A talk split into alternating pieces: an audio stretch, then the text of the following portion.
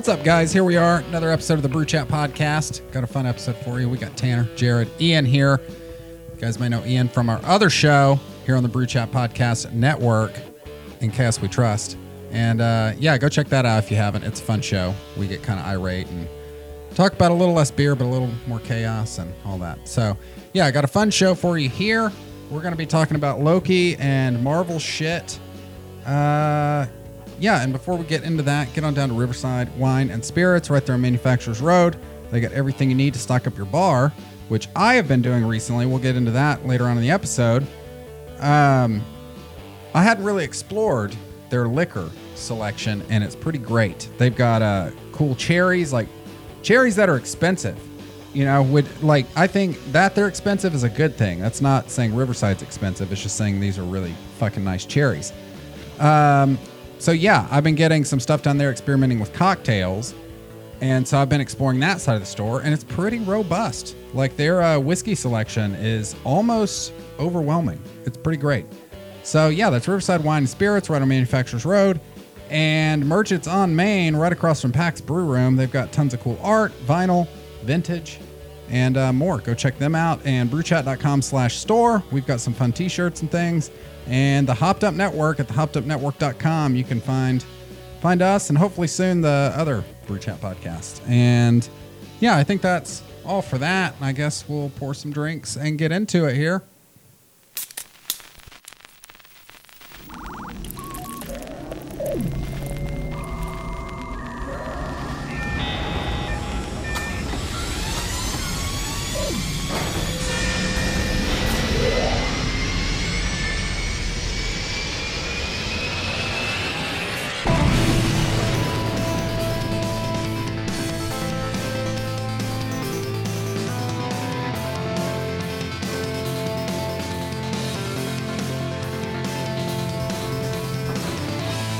What's up? What's up? What's up?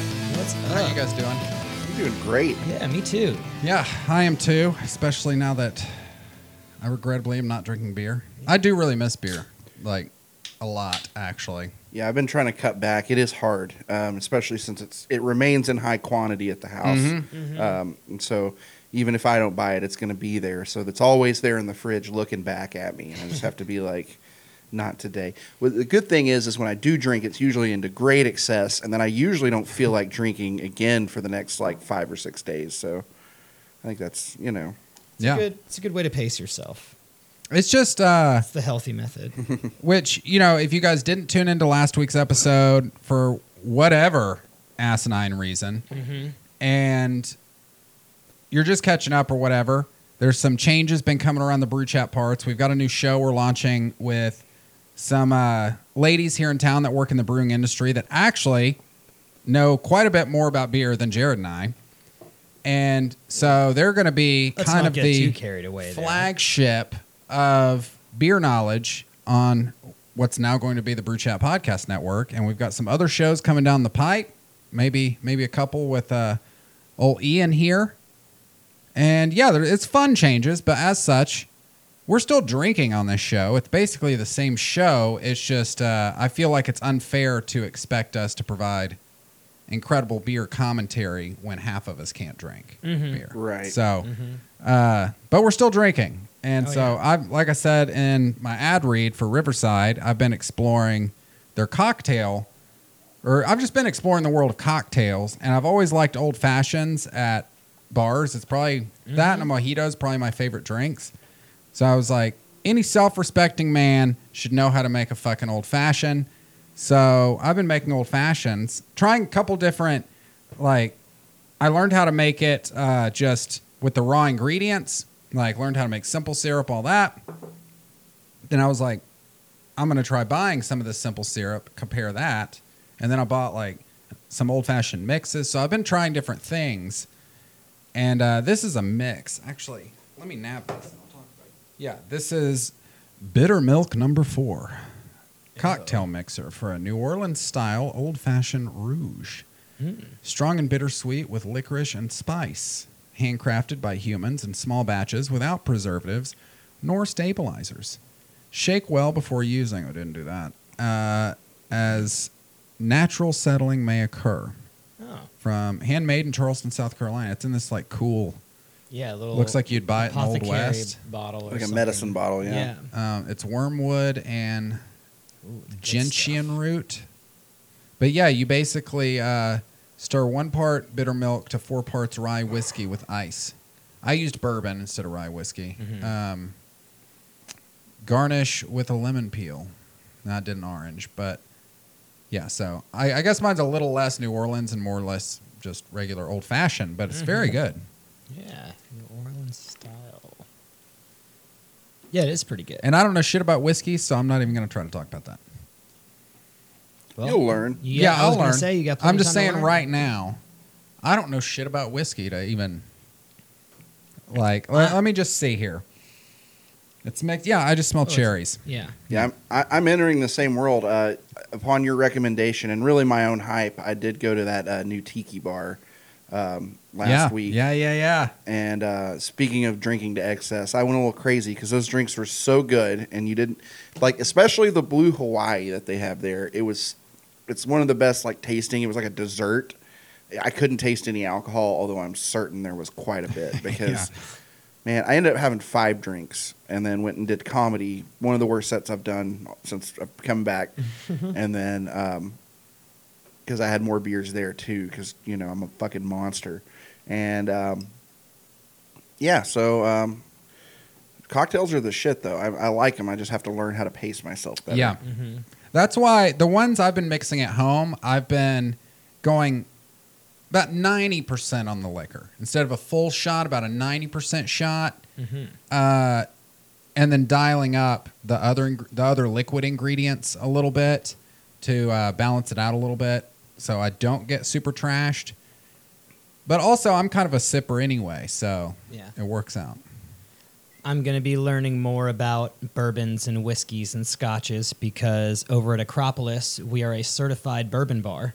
Mm. And uh, we have some crazy, like 30 different bourbons or something like that um, from a whole wide range. We've got like elevations from a single uh, distillery and all that. Uh, Weller, if you know your bourbons. Um, but there's like five different bottles that's like green label, white label, black label. And uh, they're, I'm hoping to uh, get through some of them, do some sampling. Dude, yeah. One of the one of the owners talked to me about uh, the Bourbon Trail and like going to uh, Jack Daniels and stuff like that. And if you guys need like a, a media situation with that, I'll, I'll, you know, All right. I'd be willing to step up. yeah, yeah, I'll let you, you know, know. don't twist my arm about Okay. yeah. it. Um, Um, but yeah, so I'm going to be learning a whole lot more about them in the coming weeks. nice, yeah. Yeah. I uh, I also back to what Ian was saying real quick. I think I may be your unintentional guinea pig on just life. Mm. Is I got off Facebook because of something you said, and then you got off Facebook. I started building a bar, or not a physical bar, but just like a like yeah, yeah, stocking a liquors bar. and shit. Yeah, Mhm. stocking a bar. A home bar. Um, yeah, home bar. Because of you saying like I'm gonna start drinking more cocktails, and it like the Facebook thing. I was like, yeah, that's a good fucking idea, Ian. I'm gonna do that too. I, it's it's it's my cult of personality. Yeah. I just I just uh, you know I'm a trendsetter. I don't know what to say. Yeah. Yeah, Trailblazer. So if you, what I'm saying is, if you start a cult, I'm in. I'm wearing a Yeah. There you go. T-shirt. Yeah. Later. It says future color. It's a um, last I didn't podcast. even notice shirt. that. That's awesome. but yeah, what are you drinking over here, Jared? I was going to say, speaking of awesome, we are drinking this prismatic passion tart wheat ale with red currant, cherry, and passion fruit from Ology Brewing Company. And uh, yeah, we pretty much this guy off. That almost looks like a mead or thing. something. Yeah, Kind of looks like a rosé. Yeah. yeah, it looks very tart, cherry. Um, I don't know what red currant is. I hate black currant. That's like black licorice, and it is terrible.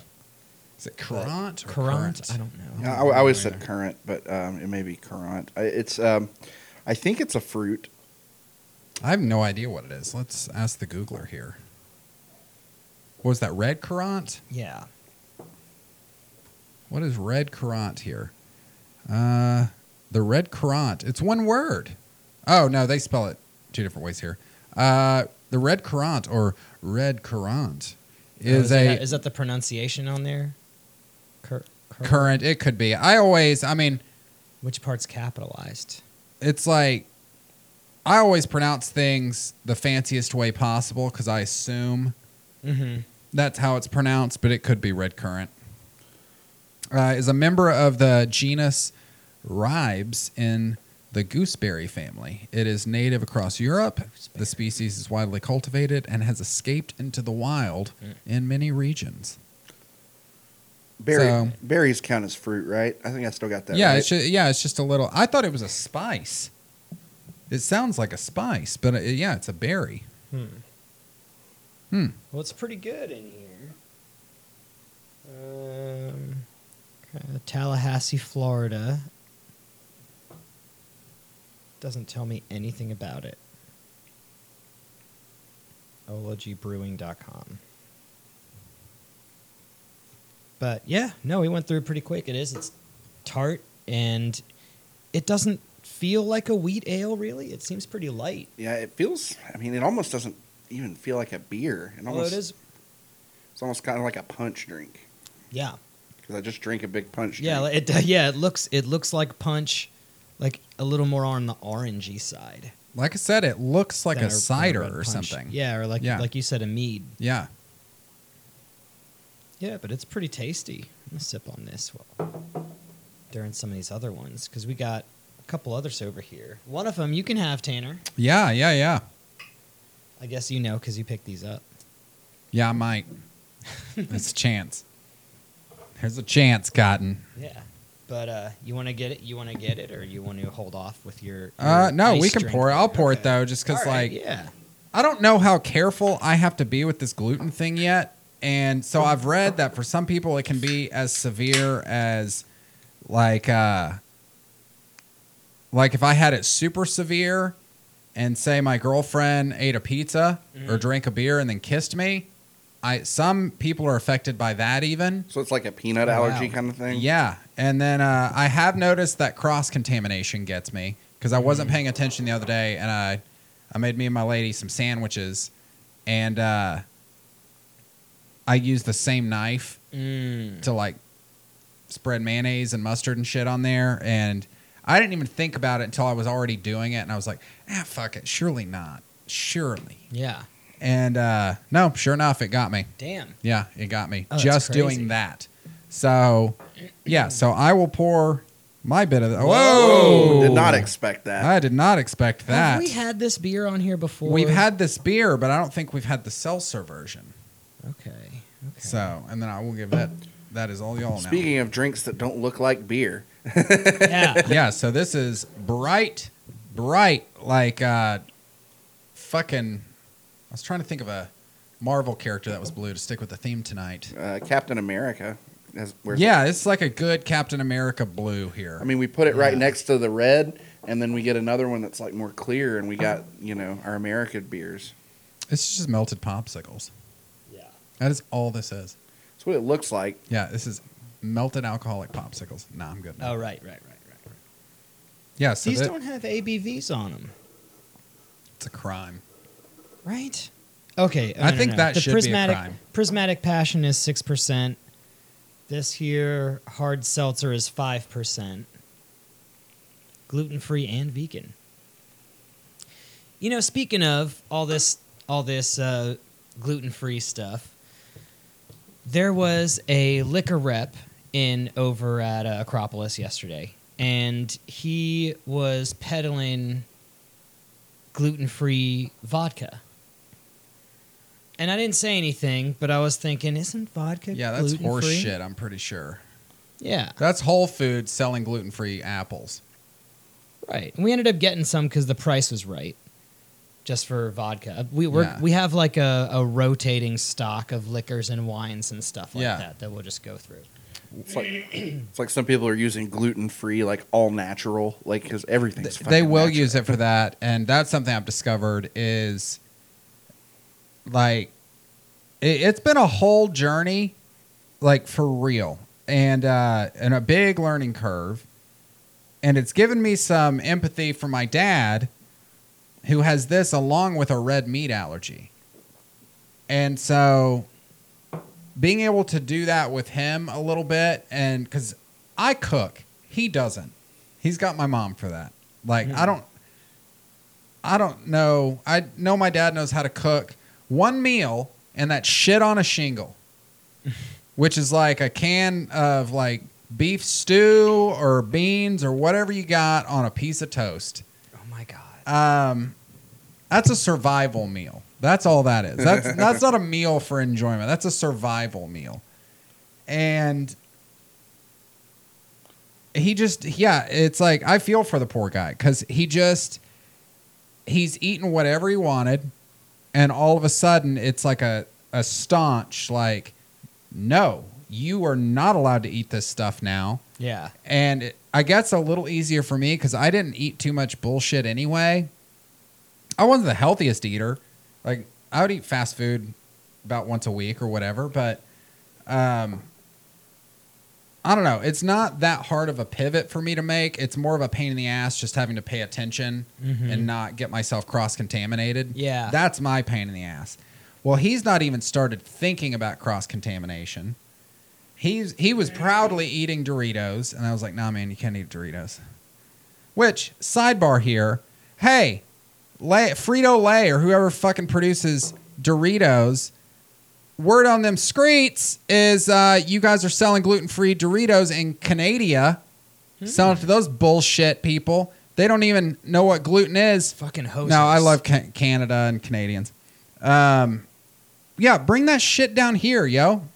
I will gladly buy gluten free Doritos, and there's no reason your product shouldn't be gluten free already. It's just a cross contamination issue. Fix that shit. I'll buy the fuck out of gluten free Doritos. Um, my dad would too. Uh, yeah, so it's just been hard for him figuring out foods, and he's not even gotten to the level of thinking about cross contamination yet. And so the other day I was over there, I was like, nah, man, let's go through your medicines and your vitamins and like whatever you're taking, and let's research this while I'm here and let's figure it out. Well, the red meat allergy, there's some uh, medicines he can't take because they'll, they'll put like pig parts or something in medications. Really? Yeah, like um, I don't want to get into that too much because I don't want to give away his medical issues. Just I don't think he would care, but just HIPAA. Um, but yeah, so yeah, it's been a huge pain in the ass for him. So me trying to figure shit out and then relaying that to him has been super helpful. And so I've been trying to bring that to the podcast as well in case we've got any gluten free listeners. So this week on I guess Restaurant Watch is apparently Sushi Nabe is very gluten. I mean sushi and shit is in general, but uh like soy sauce and like the sauces aren't. Right. And most Asian sauces have soy and fish sauce in them. So the fact that Sushi Nabe will go the links to like They're gluten free. Yeah. That's cool. That was my first job ever down there. Oh man, Yeah. I may have seen you there. I used to go all the time. I, I, I don't find myself in Coolidge much anymore these days. Nah, it's a pain in the ass to go down there. I'll go and put my kayak in down there, and it's just like every time. But what well, I was talking about all that gluten stuff because you'd mentioned something about vodka. right. Yeah. This guy comes on in and he's like, Hey, I got this gluten free vodka that's this new thing we got. And uh, my GM's doing the ordering and he's like, We'd tasted a couple things. They had some Tanqueray orange, uh, which I made a Tanqueray and soda with, and we tasted it and it was pretty good. Um, a little orange slice, you know. And uh, and he was like, I got this gluten free vodka. And I didn't say anything because it's not my place. Been there for two weeks. And uh, the GM pretty much orders well, a little bit of everything if there's a good deal on it and he thinks it might move. And so uh, he snagged some of his gluten free vodka. We, as you've seen, Tanner, uh, I don't know if you've been over there, Ian, but we have a gluten free menu. Pure distilled vodka, even if made with wheat, barley, or rye, is considered gluten free. Most Yeah, for- vodkas are safe for people with celiac disease because of the distillation process, which is exactly what I thought. Yeah. Distillation removes gluten. Fermentation does not. Mm-hmm. Yeah, I think we we did. We actually went through this on the other show. We like I believe so. we were talking about uh, um, you know what was like was liquor, or maybe that was after an episode we were talking about. I don't remember. I remember looking it up and going like, oh, most liquor is. Yeah. Yeah. Yeah, that made me very Yeah, happy 'cause about my whiskey because I assumed I could not, but Yeah, but um, so we're gonna get some. We he ordered a couple bottles. It's like, I mean, it's it's it was cheap for for the price. He was like, it's this much really for the case, but I'll give you a bottle for that price. You know, because I'm trying to hype it. He was like, all right. So we're getting a bottle of it. We're also. I wonder if it says it on the bottle. Probably, but I don't know. I haven't seen it. I will because I'm uh, I'm working on inventory in the bar and everything. Yeah, that- new shelf to sheet list and everything, and then I'm gonna get up in it. Yeah, that's it like that's like organized. Dasani putting gluten free on their bottle.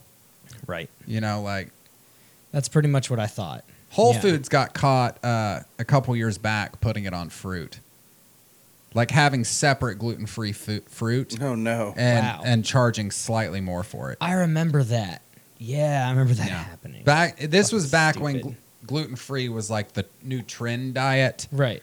Um, and there are actually people that you know that are gluten intolerant. Come to find out, Yeah, but if you're actually gluten intolerant, you should know that fruit is not Yeah. something you have to Yeah. worry about. yeah, it was a suck. Which you know what? Actually, now that we've we've unpacked this, Mm-hmm. uh, Fuck them. I don't hate Whole Foods for doing that. No. At first I did. When we started this, I hated them for it.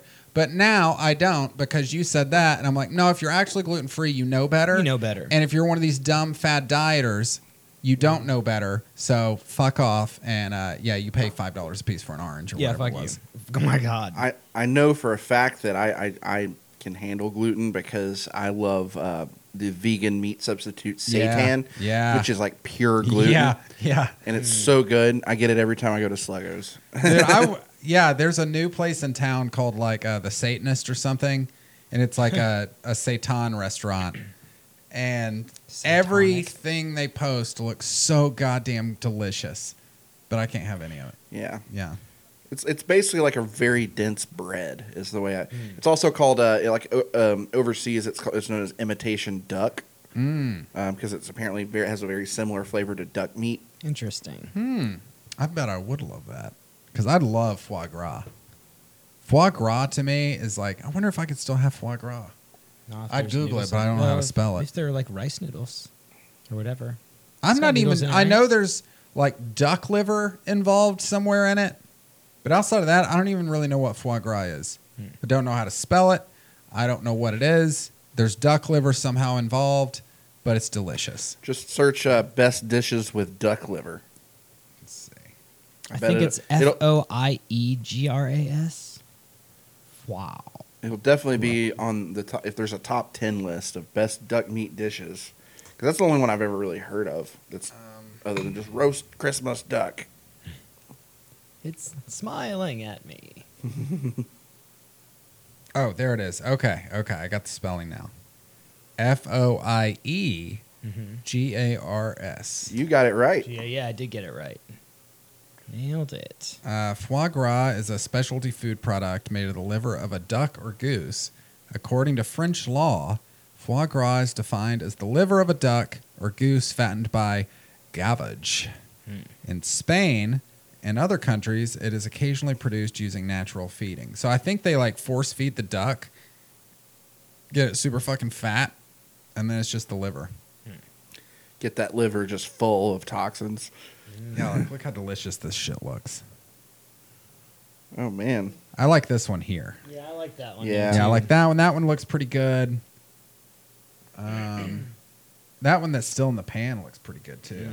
Yeah, some of these don't look great. Those look like just bologna, or Right. like Yeah. Duck bread. I think it, it That's may just- be that one's just essentially raw. bologna. Like, do they process it and like sausage yeah, it? yeah. I think it's like sausaged up because when you, I don't know anywhere to get it, uh, like not raw, but just like if you were wanting to prepare it yourself. I don't know where to buy that. I've seen it frozen at Publix. I've seen it frozen at Publix, but uh, and even then, it's still expensive. Mm-hmm. The one time I've ordered it, it was thirty five dollars. God. it was so worth it though. and it was an appetizer for thirty five dollars. Jesus. Yeah, yeah. Was where'd you get that? Was it in town? St. John's. Ah. Yeah. Okay. Yeah, I've been there once, I think. But their fries were like twelve bucks, so I was like, nah.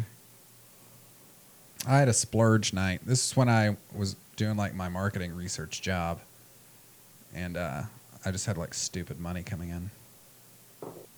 Yeah, the more I drink of this uh, rocket pop thing, I don't. It's a little too sweet for me. Yeah, it's Yeah. pretty damn sweet.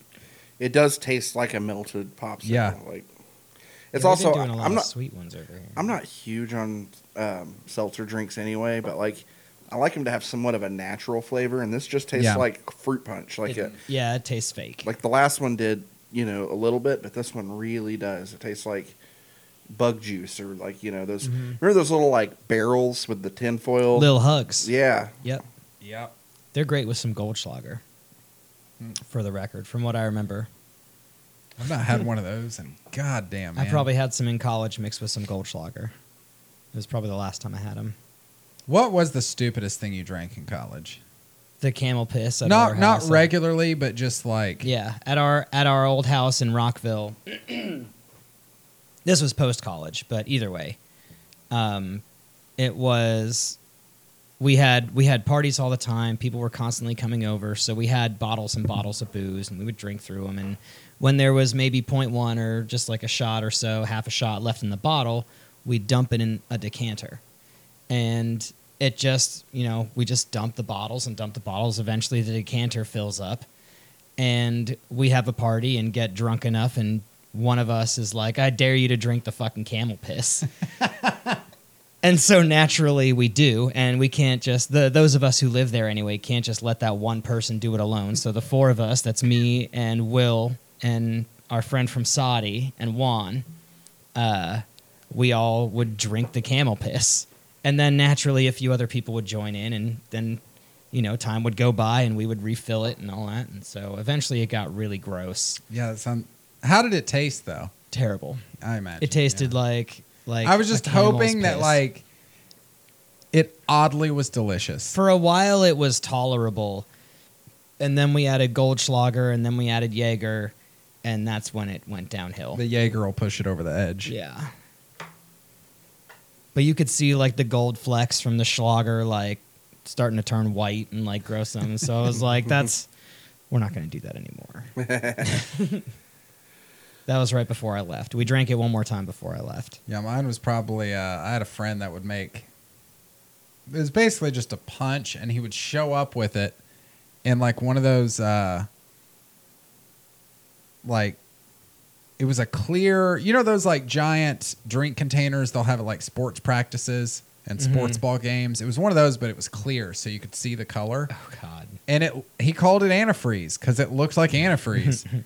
I have no idea to this day what was in it jesus but uh it didn't taste bad but it got you fucked up one time when when I, my old band was on tour, we were playing in uh, in North Carolina at this basement show, but it was with a lot of really big bands. So it was this crazy like Halloween house party that uh, a bunch of really cool bands were, were playing.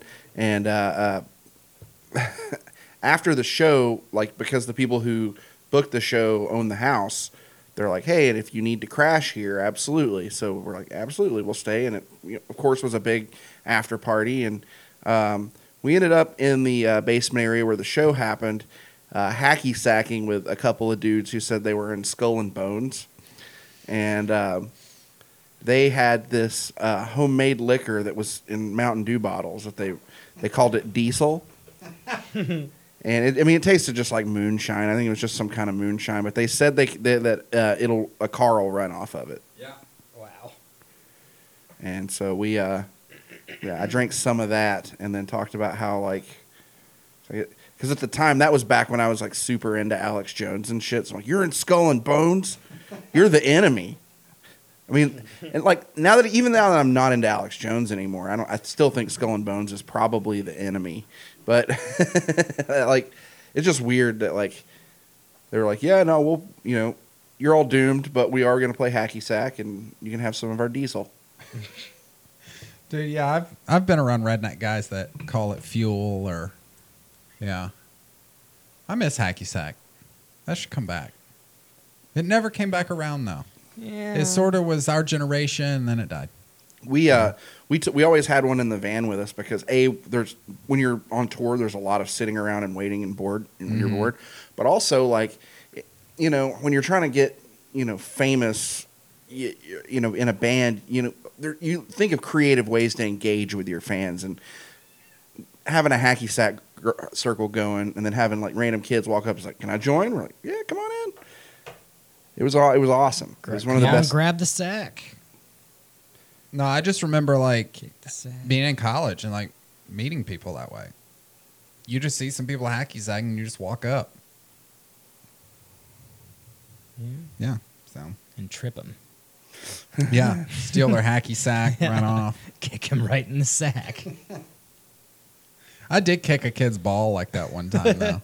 Is he kept kicking it at us? We were like trying to grill out in the park, and he kept kicking it, like trying to hit us with it. But doing that thing kids do, it's like, sorry, missed. mm-hmm. You know, pretending he's not trying to kick it that way, but we, it's like, dude, I've played this game. Like, Mm-hmm. I know exactly what you're fucking doing. I took that thing and I fucking punted that as far as I could. I sent that ball. I don't even know where it went. It was in it was in Renaissance Park. So there's like all those trees. I Yeah. sent that thing. I was aiming for the like muskrat pond or whatever that is down there.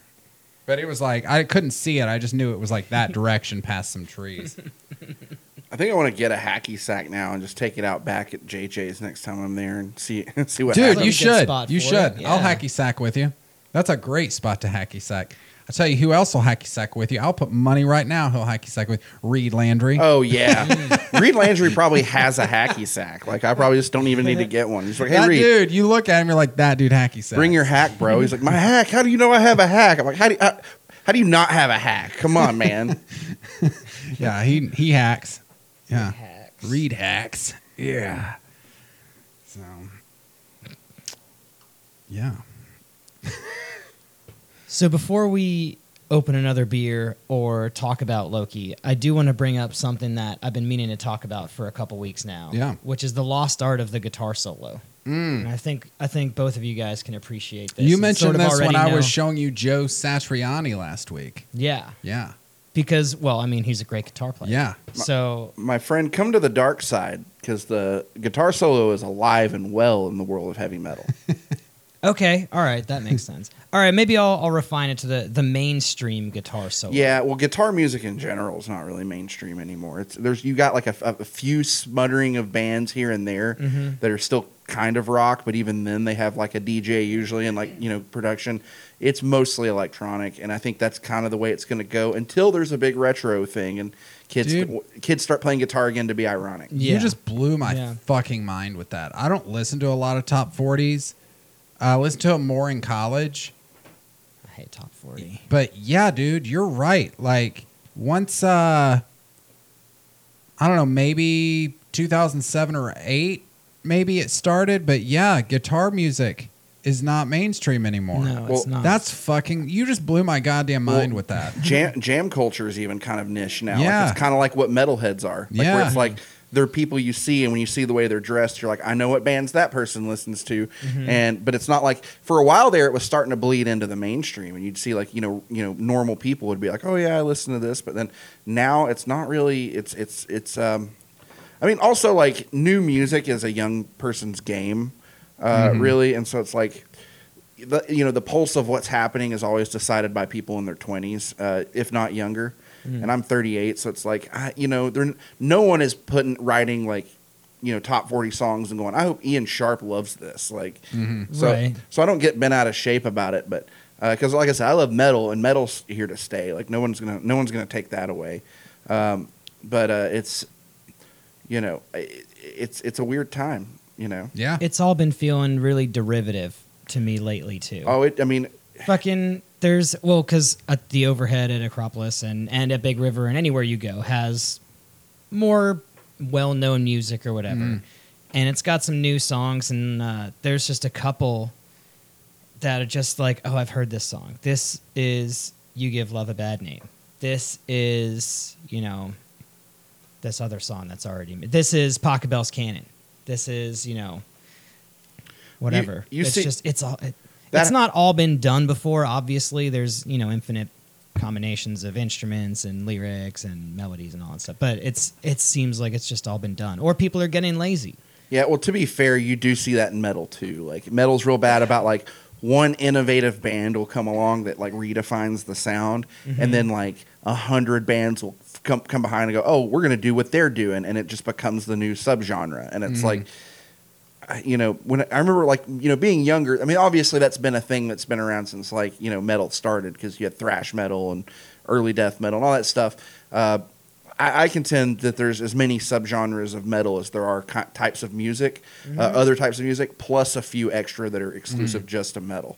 So um, there's a lot of variety out there, but it's always usually just this one band that got it started, and then everyone else is like, instead of doing our own thing, let's just keep writing their songs. You know, mm-hmm. but I mean, you know, some bands do it really well. I love, you know, thrash metal is the most derivative style of metal I think that exists because there is a formula and you stick to it, and as long as you do that, I'm probably still gonna like it. Dude, there's a band. Yeah, I'm a big fan of it when they do it really well, and it's like very clear who they're imitating.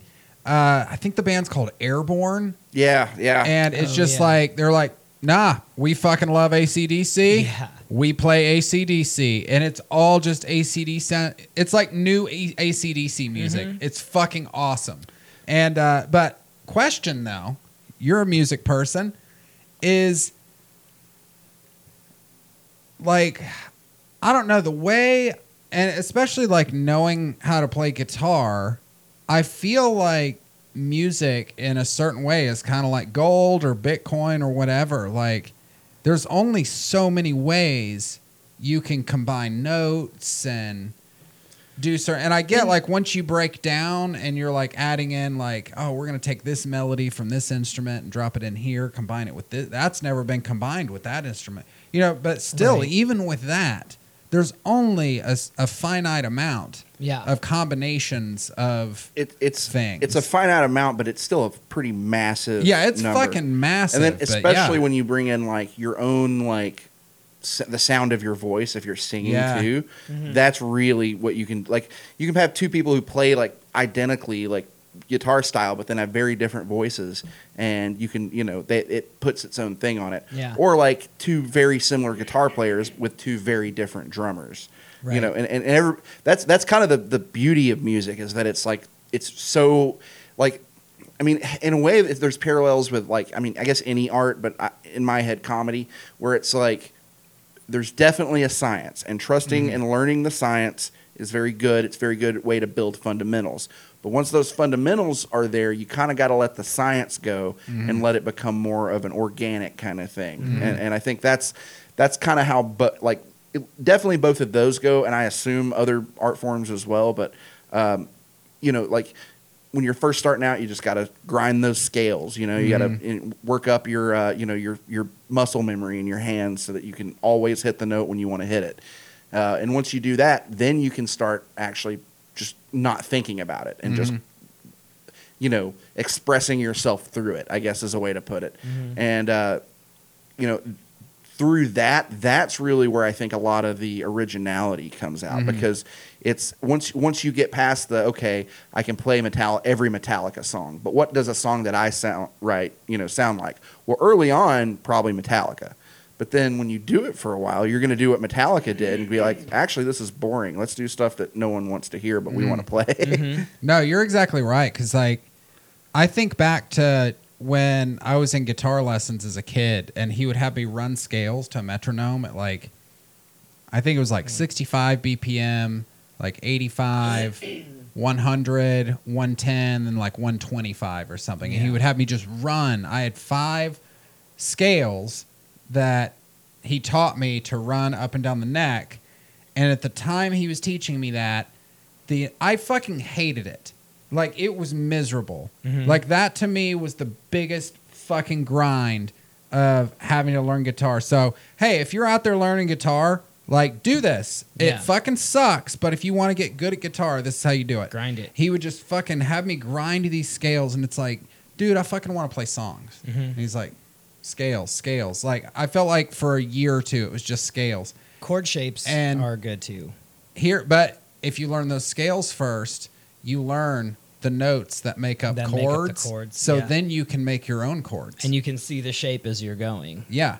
And uh, Yeah, now I am so appreciative of that because I can do what you were talking about, Ian, where I can just you tell me what key you're in. Mhm. I don't even I've forgotten most of my music theory shit and I mostly play by ear, but you tell me what key you're in or just a rough idea, fucking I can jam with you. And that's such a cool skill to fucking have and it's so enjoyable and I wouldn't trade it for the fucking world.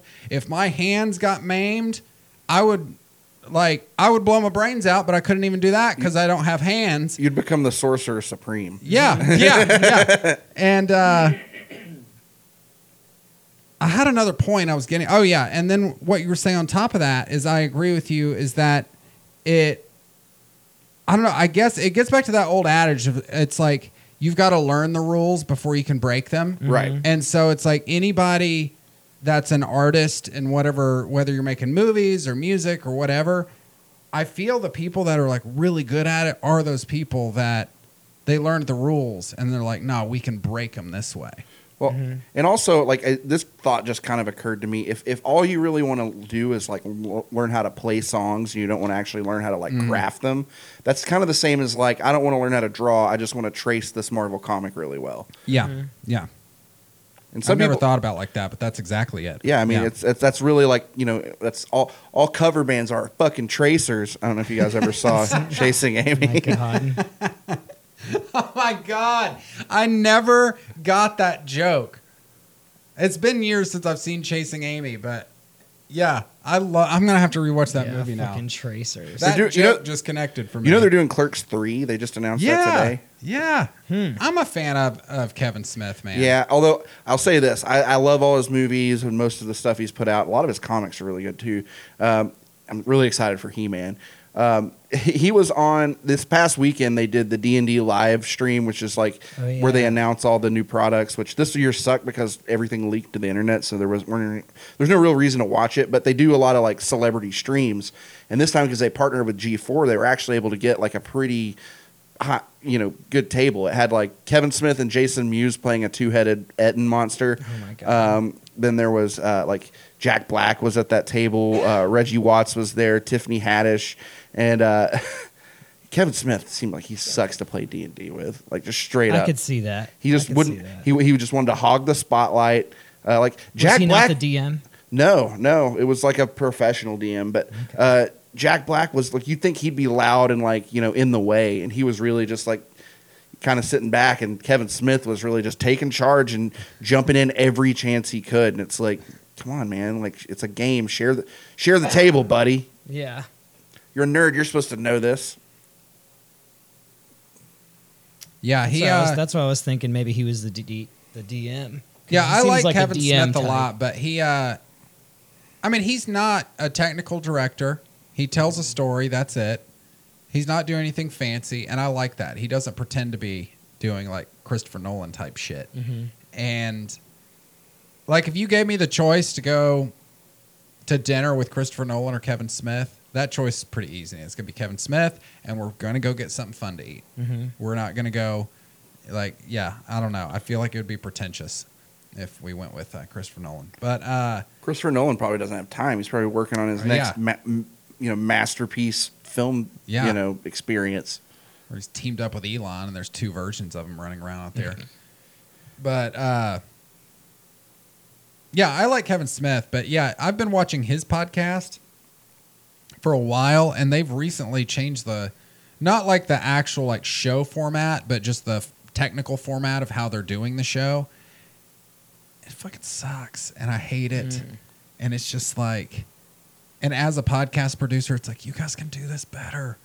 You're a filmmaker, man. Yeah. like this can be better. Like the audio isn't even balanced. Oh, balanced. I don't it's think like. I don't think he's doing it. Oh, I know that, but it just it seems like he would pick up something along the road. Well, you know, you know, I mean, my my attitude always is if my you name live in China for thirty years, you're going to learn a little Chinese. Yeah, if my my well, I mean, if my name is attached to something, I want it to be the best it can be. Yeah. So I don't, I don't. It doesn't make sense why he would just be fine, unless maybe he's just tired and just like, you know what, this is just a fun thing I do. Yeah. If no one listens, I don't care. So the quality doesn't really even matter. Yeah.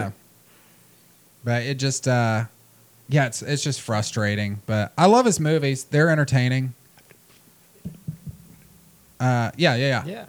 Uh, I was actually gonna make a new drink, so we could just take a quick break. Ah, And, little uh, intermission. So yeah, we're gonna take a quick break and we'll be right back. Acropolis. And we are back, ladies and gentlemen. It's good to Uh, be back. Yeah, do you guys want to talk about Loki now? Yeah. Yeah, let's talk about Loki. So that show just ended. I felt like after last week, Jared and I reviewed Black Widow, and uh, we did some predictions for Loki. And I think that episode came out the day after Loki's finale did. Yeah. So I don't know. I felt like it would be inappropriate if we didn't tie Yeah, the follow tie up. the knot on that because Yeah. that show got fucking crazy. And yeah, there's a lot to say about it. A, I was I was like halfway right, maybe mostly right, depending on how you look at it. In my prediction of that, uh, it would be somebody working for Kang. Mm-hmm. But uh, well, and yeah, by the way, spoilers, people. Yeah. Um. So yeah, uh, I don't know. You watched it today, right? Yeah. No, he didn't mention Kang, but no, but we know it's him. Yeah. Right. Yeah, because he talks about how it, the, his whole backstory, which uh, which Well- I mean we'll get to, but Me- meta knowledge. They uh, um, they cast that actor as Kang the Conqueror in Mhm. the next Ant Man movie. oh, I did, I saw that. Yeah, so So- it's like I Okay. knew that the minute he showed up in that elevator or whatever, I was like, huh. Like I turned into that Leonardo DiCaprio meme there for a Mm. brief moment. It was just like, there we are. And uh, yeah, I knew, but I thought it was amazing how they let that unfold.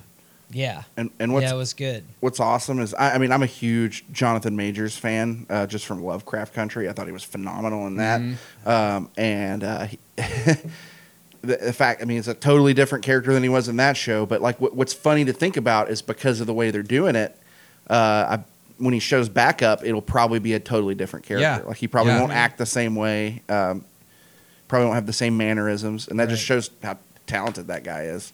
They're like, hey, you you can join the Marvel universe, the Marvel Cinematic Universe, but you're gonna have to play like 50 different characters. Yeah, I mean, shit, you know, that's awesome. yeah, why not? yeah, it just blows He my did a great mind job. how well because Kang in the comics has been one of the goofier like a devastating villain certainly, but as far as like his lore and stuff is definitely goofier. And as far as I'm concerned in the comics, he basically in the same way that time travel is a fun retcon and an easy retcon for storytelling or like parallel dimensions and stuff is a really out for or really easy out for storytelling. Mm-hmm. A character like Kang was a really easy out when they needed a Thanos level villain to come out of nowhere. And because there's so many variants, like they could always just that could be the, the the twist at any time. Like, oh, this person you've been dealing with the whole time turns out is also a Kang. yeah, Like, I mean, there's even a good guy Kang that's known as Iron Lad. You know, Oh, yeah, yeah, yeah, yeah. So in the comics, it's uh, I think Reed Richards' son, yeah, Frank. Well, it's his it's his uh, descendant. Uh, descendant. Yeah, it's because it, it is they the, the time frame they put him from like the 32nd uh, Thirty first century. 31st yeah. century was is about accurate, I think.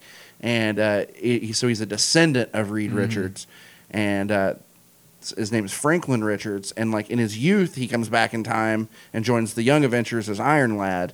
Um, in his like middle age, he's Kang the Conqueror, and then as an old as an older man, he goes and he's this character named Immortus, and that's kind of what who what we saw in this show was that even though they didn't call him Immortus, they called him the um, oh what was the name of that at the end of time, or uh, it was the uh, um, the He Who Remains. He Who Remains, who is a different Marvel character, but they just lumped him together Mushed because together, yeah. because why not? They're not going to use He Who Remains for anything else. you got enough going on that you're setting up as it is. And and Immortus in the comics has done kind of had kind of the same role as He Who Remains anyway. But he, in the comics, He Who Remains is who set up the the TVA. Um, Yeah, yeah. I like I like that character. I didn't know anything about it. I wouldn't have been able to predict Mm. it had I even thought to. Well, like I said, I, I I've watched a ton of YouTube on it because like I I don't read comics regularly and I haven't gone back and read a bunch of stuff, but I am inter- it's interesting. So like whenever I watch shows like that, I always like watch the YouTube breakdowns because they'll always be like in the comics this happened, and when you watch like three of them for every episode that comes out, you you like okay, I get As a pretty. someone who's already done the legwork. So it, I'm actually like I sound like I'm an expert on all this stuff, but it's just, I'm just mm-hmm. regurgitating the shit I've been told. Yeah. So basically, what I thought was the most interesting thing about it is I don't know, it kind of gives us the end all be all answer to the Marvel Cinematic Universe we've been watching. We've been basically sitting in a supervisor role of what the one above all, or not the one above all, the he who remains we've basically just been watching what He Who Remains has been letting unfold. Mm-hmm. And so this allows Marvel to branch off in some fucking crazy directions. Mm-hmm. And it's writing wise, it is a genius, absolute genius way of being able to incorporate the other Marvel movies and Oh, for yeah. them and just setting them up to have a vending machine to pick any past character like you know like the X-Men movies we know we're eventually getting the X-Men movies it allows them to pick the X-Men that they thought were cast well Mhm. and bring them over like I thought Sir- Sophie Turner did a decent job as young Jean Grey oh, let's bring her over but uh nah that Cyclops kind of sucked Yeah, so we'll bring we'll bring a new Cyclops over. and Yeah. I don't know fucking hats off to you guys. That's a fucking genius Yeah. writing move. You know that uh, Black Widow was the very first debut. You guys may have covered this in that in your episode, uh, but it was released that uh, that the first Marvel X uh, X I mean the first Fox previously Fox owned X Men character made their appearance in that movie, and it's a it's a very Ooh. very deep cut one. That's not one that I would have picked out, uh, but when um, uh, what's his name um, David Harbour or uh, Yeah, Iron. Uh, no, uh, Red American- Red Curtain. Red Defender. I thought it was red. No, is it not I red don't curtain? I'm sure it's red. I think it's red curtain. Red Guardian. it is Red Guardian. Red Guardian. Okay. So uh, he uh, when he's in jail and he's arm wrestling a guy, Yeah. that guy that he's arm wrestling, The big it- dude. Yeah, he's I can't. It's something the bear or something like that. Yeah. But he is a like a were bear kind of like he can cha- transform into a bear and he's a mutant, and that's who his character is, and that's a character they they previously couldn't use because that was lumped in with the whole X Men stuff. So that's the first trickle of it coming over. It's a very small, Yeah. very small little flex, but it's there. That's cool. No, that's fucking awesome. Yeah, I think we'll be seeing mutants introduced in a similar fashion to that. Of just like, there's not going to be some big reveal. It's just going to be like, nah, there's a mutant. Mhm. We know? still we still have Eternals, and Eternals is Yeah. is also a way that they could bring mutants in because Mm-hmm. with their story like being from you know so far in the past and then being you know s- enhanced Mhm. superhuman type people. My thing with Eternals is two big questions to me. Is it's ancient aliens, Marvel style basically, which Marvel's done a lot of ancient aliens type stuff, even with Thor. Uh is they've been here this whole time, and I know the movie's gonna cover this, but my big question for it is A, they've been here this whole time. After Thanos, why are they just now intervening? because um, it's it's going to be based on a run of the comics where they've all been living as mortals and they don't have their memories. Okay, that makes sense. And then something wakes them all up, and then I think that's you see in the trailer where they all meet at a cabin in the Yeah, woods. yeah. I think that's where like I was compelled to come here. I don't know why, Yeah, yeah. kind of thing. That makes sense. It's tropey, but I think it'll do it. And then B is all the other movies uh, that have come out from Marvel. You can kind of see the goalpost, what they're working towards. If especially if you know the comics, you can kind of see what they're working towards. I have no idea what they're working towards with Eternals. I think it's. I mean, I think it's. It's. I don't feel like they're trying to. I mean, maybe they'll Guardians of the Galaxy it, and it'll be be it's a cool thing. Um, but I kind of it, it doesn't grab me in that sort of Yeah. way. I think instead it's a launch pad movie that's going to explain a lot of where they're going with Mm. the next phase. Is really what I think like the point of that movie is. Yeah, like a history on how like this on how Loki unfolded a bunch of uh, Right. history and fucking bullshit just about the MCU as a whole. So it's like, yeah, back to Loki though, is apparently I was trying to figure out where on the timeline it would fall story wise. Like, yes, the time variance authority is outside of time, but it's like so is the quantum realm. And we know when Ant Man was stuck in the quantum realm for five hours during the snap during those five years. So we know, like, even though he was out of time, we know where he was in association with our timeline, with the prime timeline. So I was trying to figure out where all the events of Loki take place within the prime timeline. I'm pretty sure they take place over the course of just a few days, maybe a week's time, and they're jumping between time places. But the events itself are happening at the same time as WandaVision. So right after uh, Endgame. It is confirmed Hmm. that Loki, and it'll be I think that Loki from the show is going to sh- maybe not maybe maybe it'll be a different Loki, uh, but the Loki will appear in uh, Doctor Strange and the Multiverse of Madness Fuck yeah. alongside Oh, yeah, I'm Wanda sure. Maximoff. Yeah. So Dude, I fucking love the. So, A, it was dope in this Loki that. So, for those maybe listening to this that like watch the show but may not connect all the dots and uh, all that good stuff, is so this Loki is the Loki from 2012. He did not have the story progression Right. of our Loki that died in Endgame. Yep. He did not have the character progression that happened in Thor 2 or Thor 3. So he's still an asshole when he gets picked up in Mongolia by the TVA. By the end of this, he is fully like gotten all of that character progression, but like in a week or two's time that this story takes place, he's gotten all that same character progression. So he's no longer a douchebag and uh, comes to realize he actually does love his mother and Thor and all of this. And when he comes back at the end and is trying to like warn the TVA people and Mobius about uh, Kang coming, he's like genuinely fucking terrified.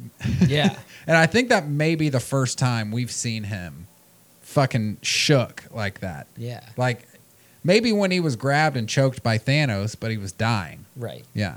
Yeah, that's true. But I mean, it. You know, in spoilers, obviously, he's not even in the this air quotes the sacred timeline. That's this well, primary who knows? timeline. Who knows?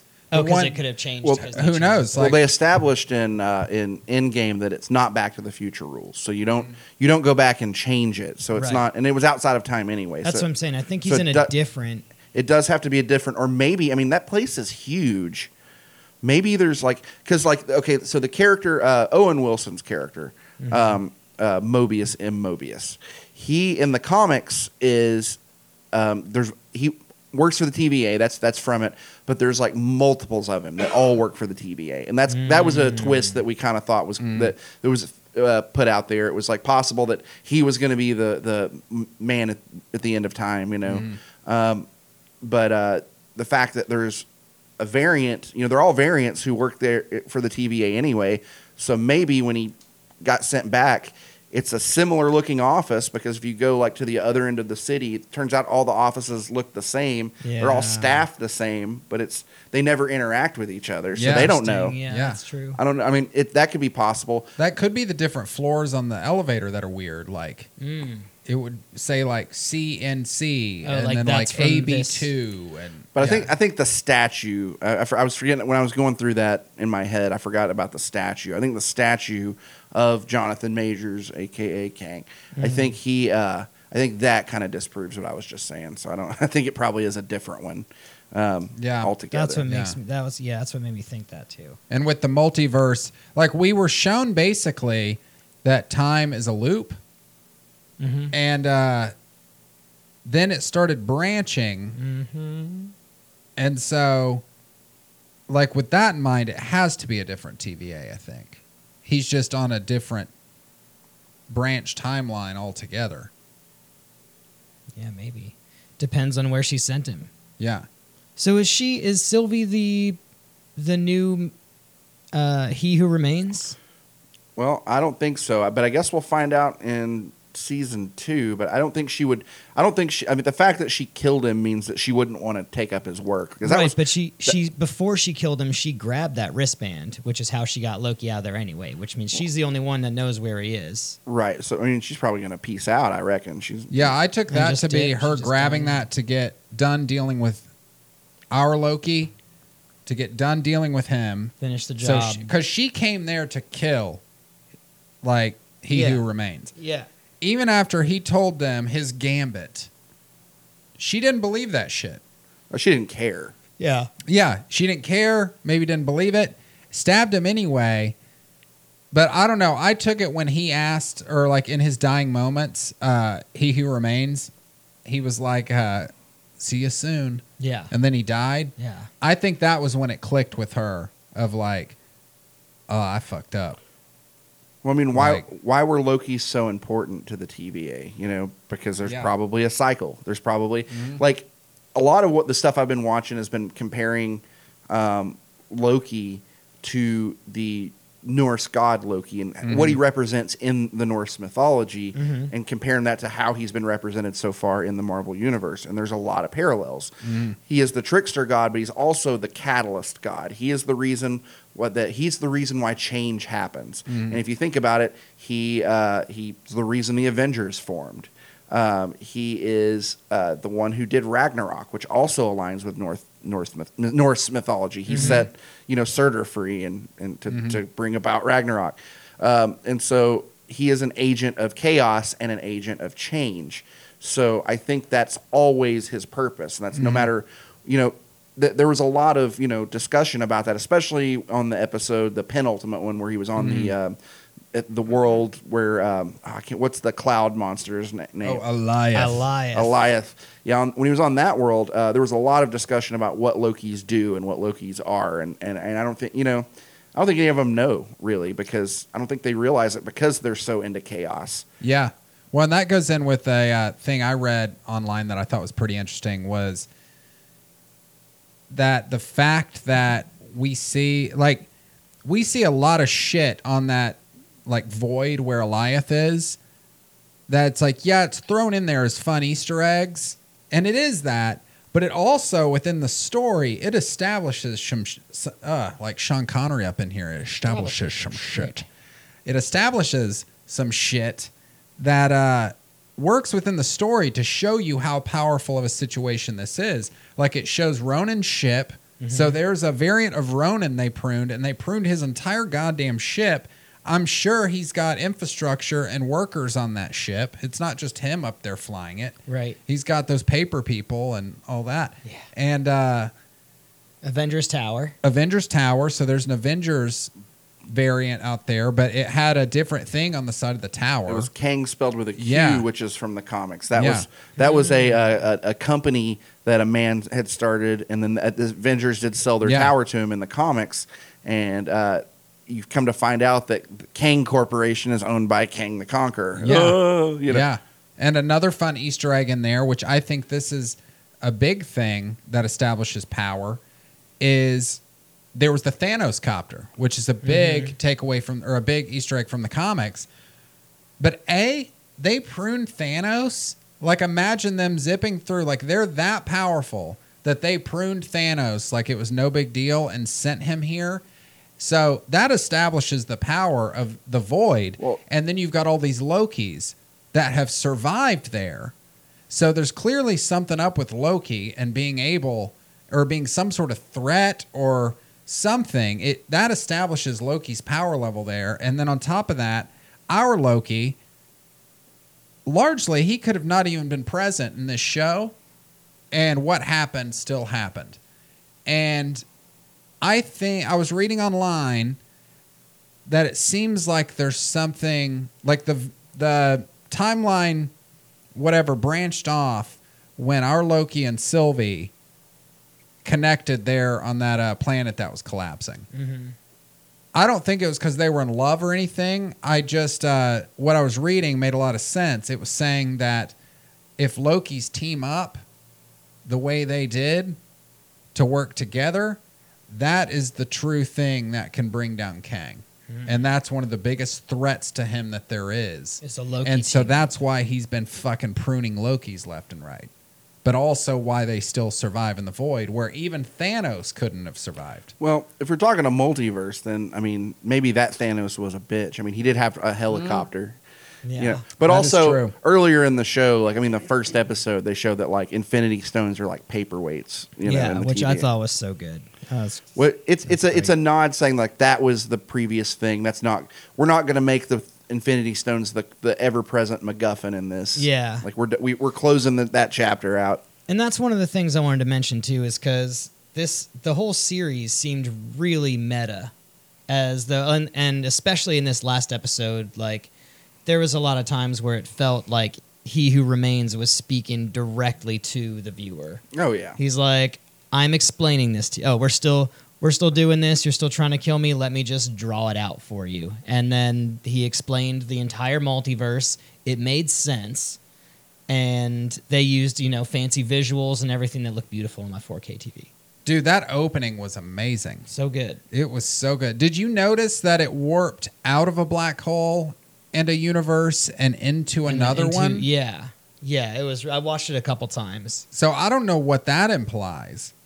I don't know, Like, and you had all the quotes from famous people Yeah. and everything like that going.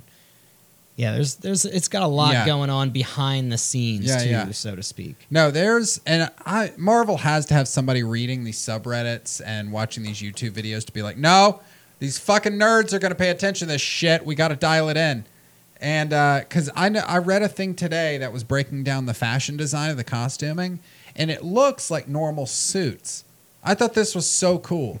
Is it looked like normal suits, like a button-up Oxford, and it's pinned here at the collar with a tie, is what Loki was wearing. but the the the uh, the collar is sewn into the shirt. Yeah. Goes all. Yeah, I noticed that right off the bat. I was- did not notice that. And on uh, Mobius's suit, the lapel that folds back on a suit right here, it doesn't like you see it, it's there, but it comes from the shoulders in. It doesn't come from the suit folding over. Interesting. And it's like little like uncanny valley sort of things like that with the clothing. That's like you don't notice that it's off, Yeah. but then once you notice you're like, "Holy fuck, that's weird."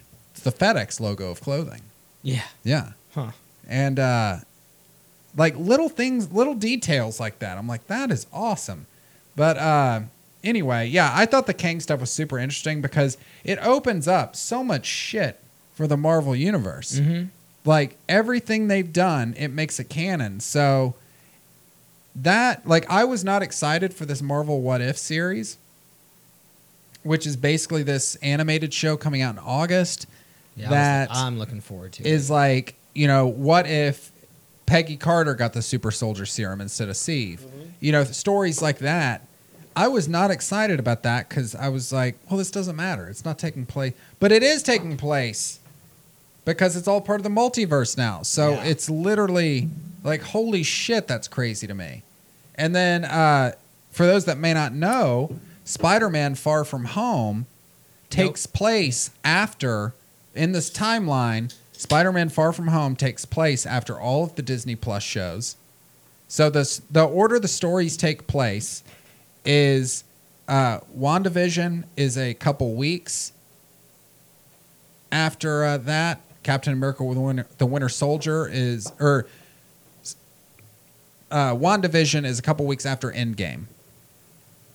Okay, yeah. Like maybe like three weeks. Yeah, it's really short amount Yeah. of time. Uh, Right, because she she dipped out right at the Yeah. end there. Captain America Winter Soldier is maybe I would say like four to five months after Endgame.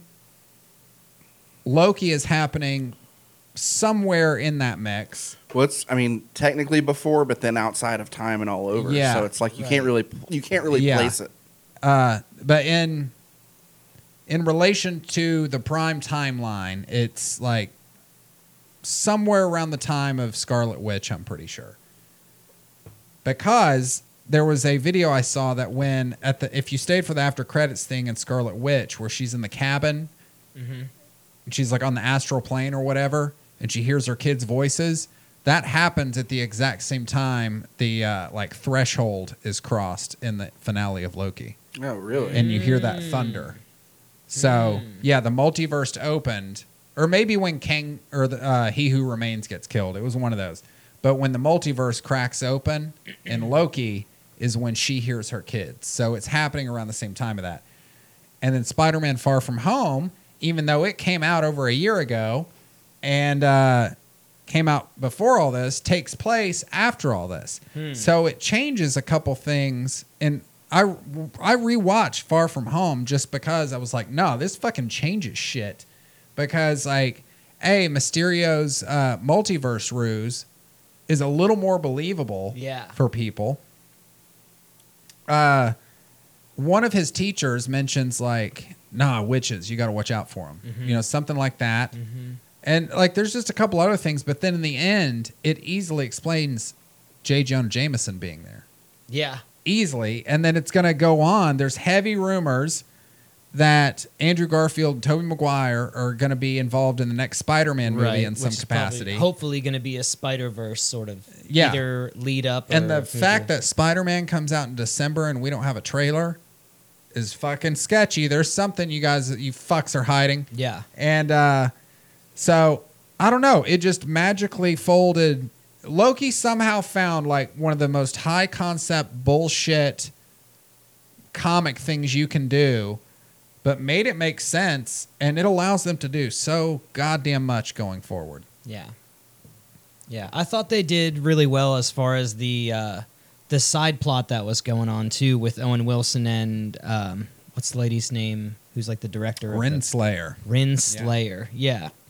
Uh, and they were having their, you know, back and forth as well. And I really, really wanted to see them fight because I've, I've not seen Owen Wilson in a sword fight, which so I think that would have been great. But uh, aside from that, I thought it was really neat uh, to have like a Disney style, a more adult Disney style like discussion on religion and Mhm. like law versus chaos and all that stuff. Yeah, I mean, and like, what's crazy is like the you know, th they pulled the old switcheroo, which I you know you kind of see coming because they set up the TVA early on like they're these good guys, but I mean, there's mm-hmm. early early signs that it's fascist in nature, and then you you find out it's full blown fascist, like.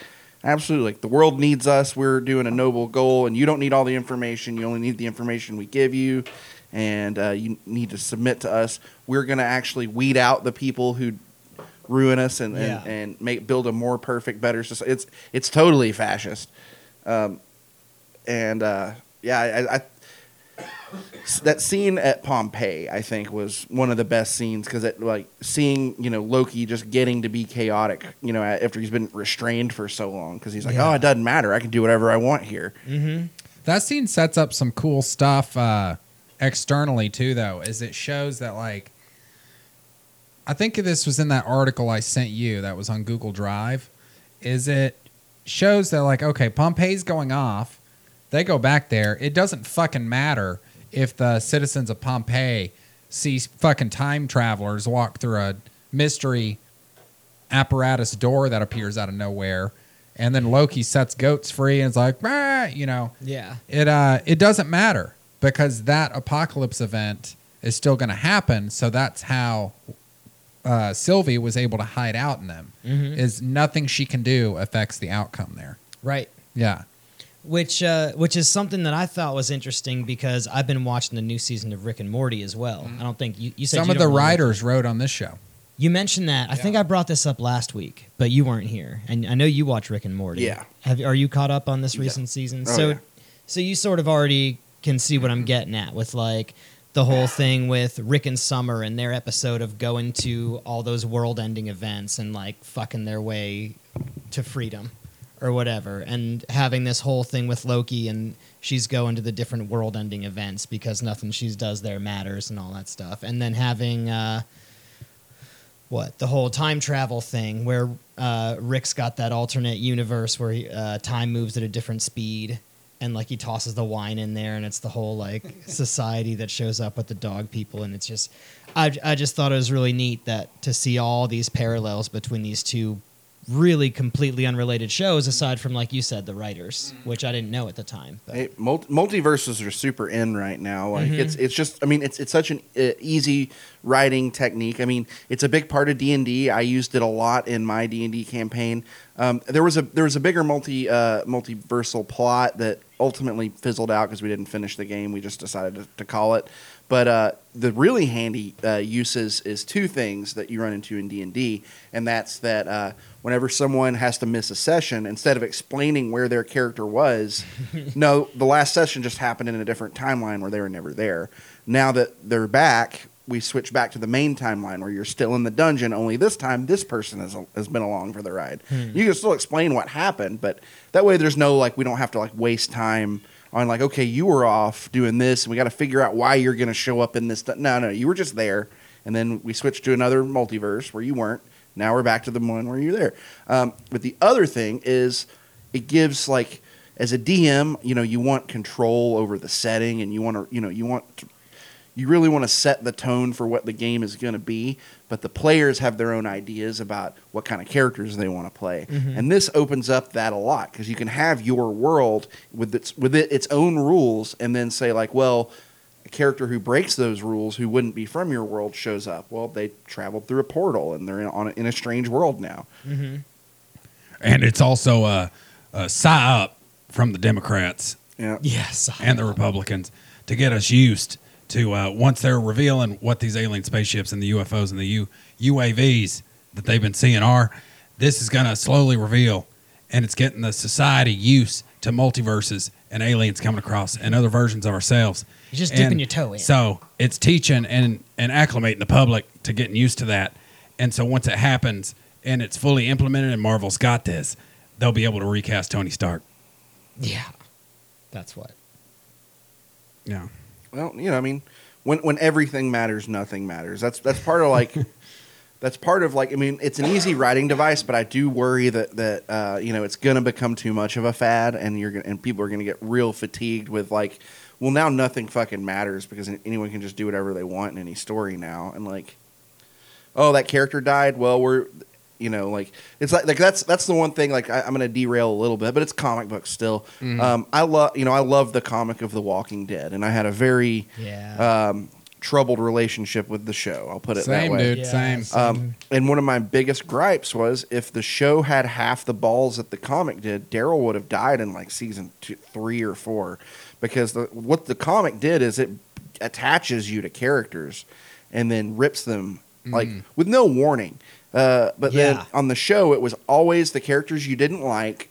And or people who just were tired of doing the show, but mostly it was just okay. This person isn't doing well. But then there were like people who were safe, and the point of the comic is no one is safe. no safe one's safe and uh, that also would happen in random issues. The only like event death that I can think of was Glenn's that happened in issue 100. That was a big deal. But like in the show, it's like every season premiere you're going to lose a major character, and every season finale you're going to lose a major character. yeah Um, Game of Thrones was pretty good about making it a random thing. Like it was usually the penultimate episode, the one Yeah, yeah. before the finale. But um, you know, they, they they peppered it throughout. But with the fucking Walking Dead, it was so it just got where it wasn't the fucking same. But like with the multiverse, well, they could fucking kill Daryl and then just bring him back next season. It doesn't matter. So it's it kind of like I worry that it's going to make things cheap. It may. I'm okay with. though. I mean, Marvel's not let me down yet. yeah and I'm okay with it just because that's how comics are. And uh, the fact that it's amazing to me they've somehow managed to create visually, audio visually, what they had with the comics now, like fully. Like, sure, they had the like interconnected universe and all that, but now fully, it's uh, they've got quote unquote issues of comic runs coming out on Disney Plus that you may not need to see by the time you go see Ant Man and Quantumania when uh, they're supposed to first introduce Kang in the movies. You, I would say it'll play, but then you can go back and watch the Disney Plus shows, and it's going to be that much more enrichment mm-hmm. for like, oh, I was super into that shit. Wait, there's three shows, or there's one show where they introduce Kang. Yeah, I want to go mo- learn more about this Kang motherfucker. You Yeah. know, like Oh, So- and then you can watch the uh, Marvel Legends, which if you Yeah. haven't watched those yet, you still should. yeah, Um, and it'll tell you, okay, here's what this character has been up to until their their show starts. Yeah. And it's like as annoying I griped about this a lot on our Black Widow review last week.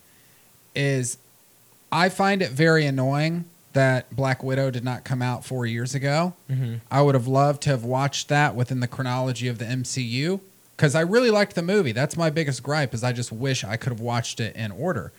But that's what I think we're going to see more Marvel wise from, just because uh, that's the way comic books work. Is you know, and I yeah, I don't like that. I'm going to have to get over it. But that's how comic books work. Is you know they may go back and rehire Chris Evans to shoot a I don't know a Vietnam era story. Maybe he was in the 80s and fought Red Guardian. That would be dope as fuck to see. Yeah. I would love to see more Cold War era Avengers stories. And uh, It really opens the. I mean, Yeah. like you were saying, it opens the doors, let them do anything they want, anything they want. which is which they're gonna, I assume, prove with that What If series. And I mean, then you can even. Not that Disney would do this, but you can even open it up, open the market to third party producers. Mhm. and be like, here, you can have a uh, a Marvel flick Yeah. in you know multiverse three nine eight seven. Well, they're kind of doing like it's kind of like, um, and they've done it before. Like you remember the Animatrix, where it Yeah. was like those you get those vignettes of Mhm. like, So good. And Yeah. and now they're doing that with Star Wars. It looks fucking awesome. By the way. Yeah. Yeah. Um, but uh, so there's no reason why they w- they couldn't do that with Marvel too. Like be like, hey, look, you we, you don't have what one thing that's I mean it's and I've, I've I've mentioned this in conversation with you in private, but uh, w- it's perfectly fine to bring up here. Marvel recently announced they're pretty much done with their like big multi-picture deals. Yeah, yeah. Um, they're only going to do like short-term contracts with people now, Hmm. Which is great news for the actors because it gives them freedom to work on other stuff. And the attitude that they have is is kind of a good one, where it's like we only really want to work with people who want to be here. We don't want to have people who like feel like they now they're contractually obliged to be here. Yeah, So it's like just because the contract's up doesn't mean they're not coming back, but that means they don't have to. Mm-hmm. What but that does mean that like and it kind of looks like where they're kind of going with it. And maybe maybe they'll do a good job because again, my favorite of all the Marvel movies is the first Guardians of the Galaxy, and I didn't give a fuck about those characters before that movie. Mm-hmm. Yeah, Um, no one did. But it's going to be a lot of characters like that, a lot of like the B and C tier characters that you're going to see now are like getting their own movies and, and starring and and they're you know the new the next you know actual Avengers movie probably is going to look really different than you know the team is going to be very different and so it's um and it's a lot of people that like you know aren't household names. Um, and maybe the magic will be there and maybe it, it'll work. Um, I, you know no, nothing is certain. Um, as long as they get the right people to do it i think it'll be fine. But Yeah. uh, you know it, it is going to be weird. It's like you know if like there imagine if there was a justice league movie but it didn't have superman or batman in it that's kind of where i'm at like it'd be it, it'll, it's going to feel weird it's going to feel weird not having cap and iron man and thor i mean I thought it would feel weird already. Yeah. Like I'm more Yeah. weirded out by the fact that it doesn't feel weird. It all and, feels and really we're natural. already like effectively. I don't know. You've got Spider-Man: Far From Home, WandaVision, Loki, uh, Captain America, Winter Soldier, and that's it, right? Falcon Winter Soldier. Or Falcon: Winter Soldier, but that's it, right? Four. So yeah, we're effectively four movies in, and we got what three more coming out this year. and I really expected it to feel weird by now, not having those characters. But I'm we- I'm more weirded out that it doesn't feel weird, to be honest. Well, I, think it's because Spider Man is kind of, you know, it's got one foot in the MCU Yeah. and then one foot that has kind of nothing to do with it. Um, and then the, the shows are very, like, zoomed in. And then even Black Widow is very zoomed in. Mm. Uh, you know, whereas Avengers is very, the whole world is, and, ev- you know, the whole, you know, reality as we know it is, is at stake kind of stuff. Um, but, like, I think it's because these other stories have been so, like, zoomed in, it's kind of like, okay. But, like, 'cause you got to think, like, if the snap happened and then four years passed and it unhappened, that'd be fucking weird. It'd be it would cause crazy worldwide turmoil. Yeah. It would be it would I mean there'd be people with like psychological problems because of it forever. There will be people with like real like financial problems because I mean that's what Falcon and Winter Soldier uh, covered on it. yeah. Uh, and, and so it's like it makes sense why like it, it you know, before we go back into what's the whole world being at stake, let's show how these different groups have been affected by this thing. Yeah, the small town view. And it and it, it really like makes I think that it gives them a lot of mileage with that. It, it allows them to to sort of drag it out and and really like, you know, take their time before they rebuild. It's kind of like an intermission. Yeah. One, two, back to something you said a second ago, Ian, is they've also said that they're not going to do another big 10 year arc I- like I they mean- did with the Infinity Saga. Like back to what you were saying about contracts, is they're going to stick to like short, shorter story arcs where it's like they're go- so this Kang multiverse stuff they're setting up. I would say expect it to be resolved within like five to six years rather Yeah. than 10. Probably, Yeah. well, I'd say either if, if not by the next Avengers movie, Yeah. then like the, what, the, what they'll- they may do is just all Avengers are now two parters. Yeah. and it's like so you'll get one one year that'll like, oh, this is going to show how bad Kang really is, and Yeah. then a year of other releases of of that situation living under Yeah. Kang's thumb, and then the finale will be the year Mm-hmm. later. You know, that'd be a, that'd be a smart way to do it. I think. Um, One, they've kind of they've kind of showed their hand with Avengers movies at this point of like, okay, uh, we've seen how crazy an Avengers movie can get, so dialing it back and doing like Avengers 2012 with just new characters isn't going to work. Mm-hmm. Right. You're going to need a completely different sort of movie. Yeah, that's going to be one of the challenges. like e- even looking at it, it's like just on like if you were in charge of shit and you were like, wait, there, it's just one alien army. Yeah, let's just send send Black Panther and like twelve Dora Milaje. Right. Like it's not like Kang can do it. Kang's that threat level, but like other than that, Galactus, uh, Yeah. man, Doctor Doom. When they bring Doctor, if Yeah. if, if they, that's kind of what I'm holding out for is for Mm. the MCU to do Doctor Doom because they have not done Doctor Doom well yet, Mm-hmm. um, and Doctor Doom is like for an Earth for a person from Earth who's not like an alien or a you know Mhm. a time being or anything like that from the future. He's from modern Earth, actually from a impoverished country for the most part. Uh, he is one of those level villains because he's that fucking diabolical. Mhm. He's So- got diplomatic immunity. yeah, so seeing seeing Doom done well, uh, I would I would fucking geek out about that. Um, which you know, I mean, they're slated to bring Fantastic Four in, Yeah. so that's that Doom comes with that.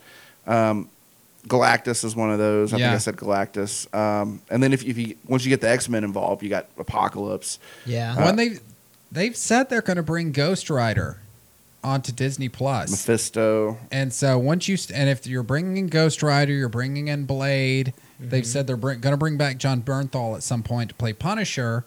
Uh, I don't think they're called the Dark Avengers, but there's something. It's like a group of superheroes that deal with like fucked up, crazy big, like Thanos level mystical threats. That's I think that's the Dark Avengers because it's be, like yeah. Con- John Constantine and uh, Yeah. Oh yeah, I I, forgot about. they're doing a um a um oh what's the uh, character's name the Moon Knight they're doing Moon Knight yeah, That's Moon Knight's in there. Yeah. Right. So like yeah, maybe Moon it is Dark Avengers, but they could take down Thanos.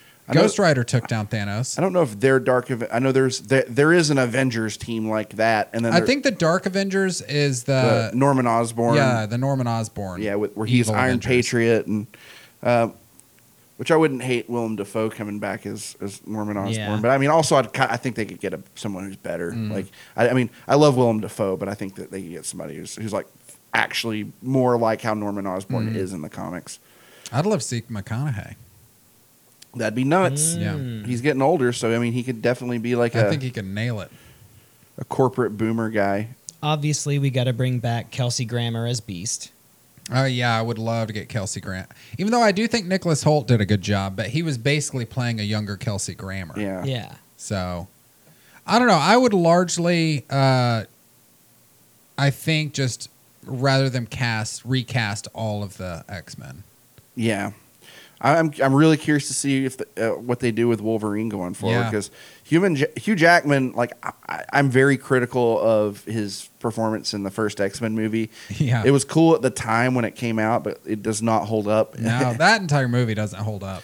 Um, he, but I think he really like started to, to take the role for real in uh, um, the second one, And then the third movie just sucked. Yeah. Yeah. And then, uh, but then like by the end when he did Logan, Logan was a fucking masterpiece. Like, th- it's going to be hard to be the next Wolverine. Whoever ta whoever fills those shoes. I mean, they're very small shoes because he's a very short guy. Mm-hmm. That's what they need to do with it is make him like comics accurate. So he's really Yeah. fucking short.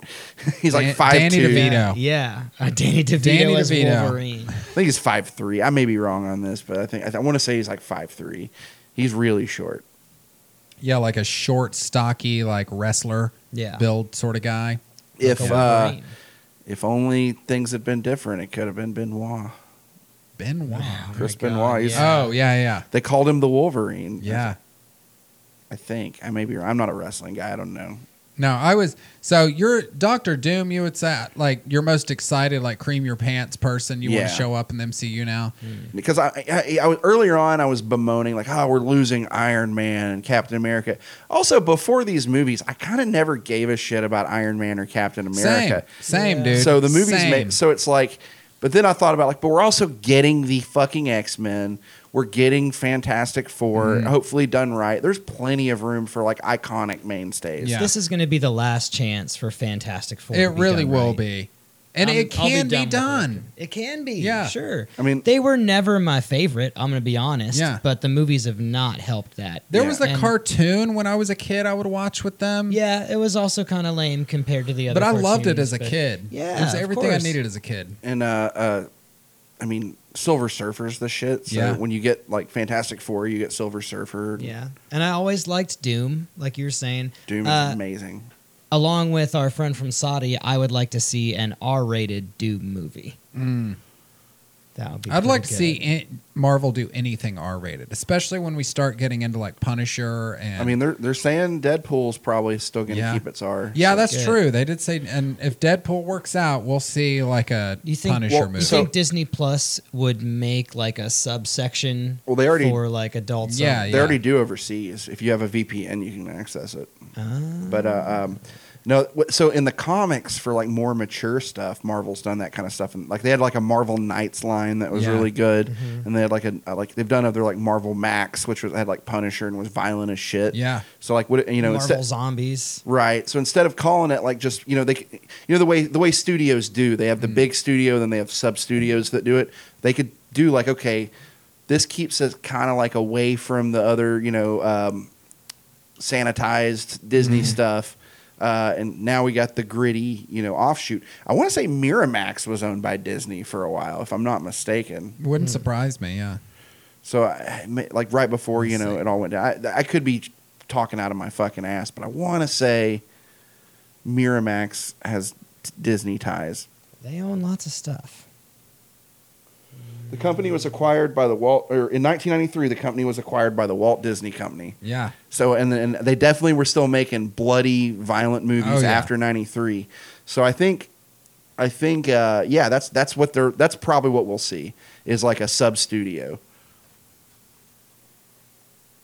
Oh yeah, Yeah. Disney put out Pulp Fiction. so there you go. So yeah, so they can do they can do a fucking another Deadpool movie because both of those have been good. Like they're that's what you want out of Yeah. the Deadpool movie. They've been so good. See, I'm trying to think. I would love to see uh, like Ghost Rider, but given I think Ghost Rider is kind of a Hulk like character where storytelling wise, I mean, where on his own, I don't really give a shit about a Ghost Rider story, but as a extra character, like I don't really care about a, a standalone Hulk movie, really. but as a at this point, I would. But starting out, not necessarily. Yeah. Like that uh, Ed, what's his name? That first Hulk movie that came out right after Iron Man. oh, the Ed Norton one. yeah, the Ed Norton one. It's a good movie, but I kind of don't give a fuck about it. Mhm. I Yeah. forget it's in the MCU all the time. I know the Hulk story. I don't need that introduction by the time I get to fucking Well, Avengers. I mean, it's not so as I- bad as that. Uh, what Ang Lee's Incredible Yeah. Hulk? That shit was. And- trash. and I, I feel like Ghost Rider's a little bit like that. Where, Well- you know, again, uh, you know, going back to Guardians of the Galaxy, that's where they proved they can introduce five new Yeah. characters all at once and get you attached to all of them right off the bat. Mhm. So, it, so like you didn't, you got, a, I mean, you got one character's backstory, and then you know hints at some of the others, and I think that works. Um, and I- God, I mean, J- I want to see the Suicide Squad really bad because there's going to be like that's James Gunn doing that with like a huge ensemble cast. Yeah. Let's see how that goes. But um, I, I bet he'll pull it off.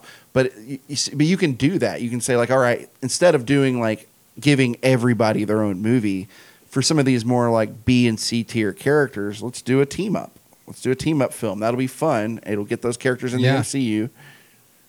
But yeah, I would like in that fashion, a, uh team up movie. I would love to see a classic Johnny Blaze Ghost Rider. Fucking bring Nick Cage back. I don't give a fuck. I think those movies, He's been in other Disney movies. He's Oh, been in National tons Treasure of Disney was- movies. was- was those Disney. those Nick Cage Ghost Sorcerer's Rider movies Apprentice. are exactly what Ghost Rider movies should be. I wish they were. I wish the filmmaking choices were a little better and the story was a little tighter in the first one. The second one, the story was perfect. It just needed to be told a little better. Mm. It was about him battling like some bigger demon or something. The him having to team up. Yeah. Yeah. I'm okay with that. Mm. But it was just told poorly. But the chaotic nature, it was uh, filmed by the guys that did the Crank movies. Right. Oh, So, I didn't know that. It's like if you're gonna have a Ghost Rider movie that's just pure adrenaline filled action, that's who you fucking Yeah, want. Yeah, because they they have that style. Because I've also seen Gamer, and Gamer does the same kind of thing where mm. it's like really fast paced and like n- nerve pounding kind of. And I would actually say the second Ghost Rider movie is better than the first. The first one's more of just your classic, like Hollywood trying to tell a superhero story. But the second one, that's like a fucking Ghost Rider story. That shit's outrageous. Like it's he pisses fire at some point. Like it's just ridiculous. Watch it and tell me you don't have fun. I didn't really enjoy it the Yeah. first time I Yeah. saw it. I never did watch it because I assumed it would be shitty. No, 'cause man, it's that was way better than the first. that's back when I had no respect for Nicolas Cage, but now he's come a long way. And they let his flag fly in those movies. I mean, At least the second one. That is a ridiculous fucking movie. I may I, I may have to make that a night and just watch both of them. The but yeah, don't Sounds let like the a first terrible one night. deter you from the second though, Oh no, that'll be the fun of it. because it's so. Di- and I think the second one even has an R rating, Nah. which is what a fucking No. Ghost way. Rider movie The should. be. Punisher movie did Yeah. Yeah. it the one with did. Thomas Jane, Yeah. and then definitely the the one after with uh um oh who the guy I can't remember his name, but he was he was in Thor too. He was one of the Thor uh, uh, sidekick Yeah. guys, um, but fucking uh, Punish the second Punisher movie. Well, really the third Punisher movie, um, if you count the Dolph Lundgren '80s movie. Because Mm. I've um, I I used to do my first my early podcasting experience. We did an action movie podcast, and one of the things we did was a three movie run of all three of the Punisher movies. Yeah. So I've I've I've definitely dissected those movies. I'll tell you this: all three of them rule for very different reasons. but Yeah. they're all great movies. So okay, here's a good comparison. You got me to watch that second Punisher movie that was recast with Ray Winstone, or I guess the third. The third. third. Yeah. Uh, you and Alan, our friend from Saudi, got me to watch that one because it looked dumb to me, and I hadn't watched. it. You guys were like, "No, it's exactly what a Punisher movie should be." It- it is. and it is dumb. That's all he and does. it's It's exactly just- what a Punisher should be. Punisher movie should be. Yeah. That glow up, as fuck. that glow up from uh, Punisher two to Punisher Warzone is the same glow up that happens with Ghost Rider. Like it gets like, okay, this is dumb, but this is what this should be. Right. Let's just Yeah. have fun with it. Yeah. All right. All right. I'll watch. I'm not yeah. saying it's a great movie, but Maybe it's I'll entertaining. see. Maybe I'll see it again. And uh, yeah, as far as Ghost Rider shit, it it fucking fits the bill for that for me. So this has been our Loki review. No, I'm just- Yeah. so, but yeah, either way, I'm hoping Loki and what it's established with the multiverse allows Marvel. Oh yeah, to do all this stuff. Yeah. It it almost to me allows them to pull characters in even easier now. Because mm-hmm. they don't have to have some huge backstory. They've they can just already be like, explained it. "Yeah, I'm from this universe." So mm-hmm. that's kind of like how because you know DC had the failed DC universe mm-hmm. th- that they were trying to do, the Snyderverse, Yeah. um, and that didn't that that's no, no longer a thing. But there's some of this, you know, like they're probably going to do another Wonder Wonder Woman movie in that universe. Uh, I mean, Aquaman two started filming today, and that's you know part of that as well. Um, I don't know if they're going to do another Superman. Batfleck is out pretty much after that. Um, I, maybe I don't I don't know, but like they're you know in the Flash they're still doing that Flash movie, but that's going to have like Michael Keaton in it Mm-hmm. to be like an older you know few. Apparently, Ben Affleck's coming back for that. Oh yeah, yeah. So he'll be in that, um, but it's you know not a. It's just so they're doing the same kind of thing that I think Marvel's going to do, except Marvel's baking it into the story, and they're just do. DC's just doing it, and they're saying like, uh, maybe our movie has something to do with the whole everything else. Maybe it doesn't. Who knows? We'll just see. We'll take it ti- time to time. Sometimes a little. It's like that Rick and Morty. Like sometimes a little this, sometimes a little that. Yeah. We'll just play it by ear. Uh, but that's kind of how the comics are. Like the um, Marvel is very good about most things sticking to a central continuity, and DC does that to a large degree too. But DC has more like, you know, this is going to be a Batman run that has nothing to do with, you know, everything else that's going on in, in DC Comics right now, and uh, they do that kind of stuff all the time. So it makes sense for DC to just have that attitude, and that's kind of. Probably what they should. Now they're claiming like that's what we were doing all along. That's not what they were doing all along. No. But yeah. Yeah. I think yeah, I think it's genius because Marvel's baked this in now, and it it makes what Sony's been doing make fucking sense, which is crazy because, which in hindsight, it makes me think that Sony wasn't supposed to release that Mobius, or is it Mobius? No, it's a the vampire thing with Jared Leto. Morbius, Oh, yeah. Morbius. Yeah. Uh, it makes me think that Sony wasn't supposed to release that Morbius trailer quite yet. well, I mean, it was supposed to come out already. That's true too. And yeah. we well, have- so were the, was all this other shit. Yeah. So yeah, that's very true.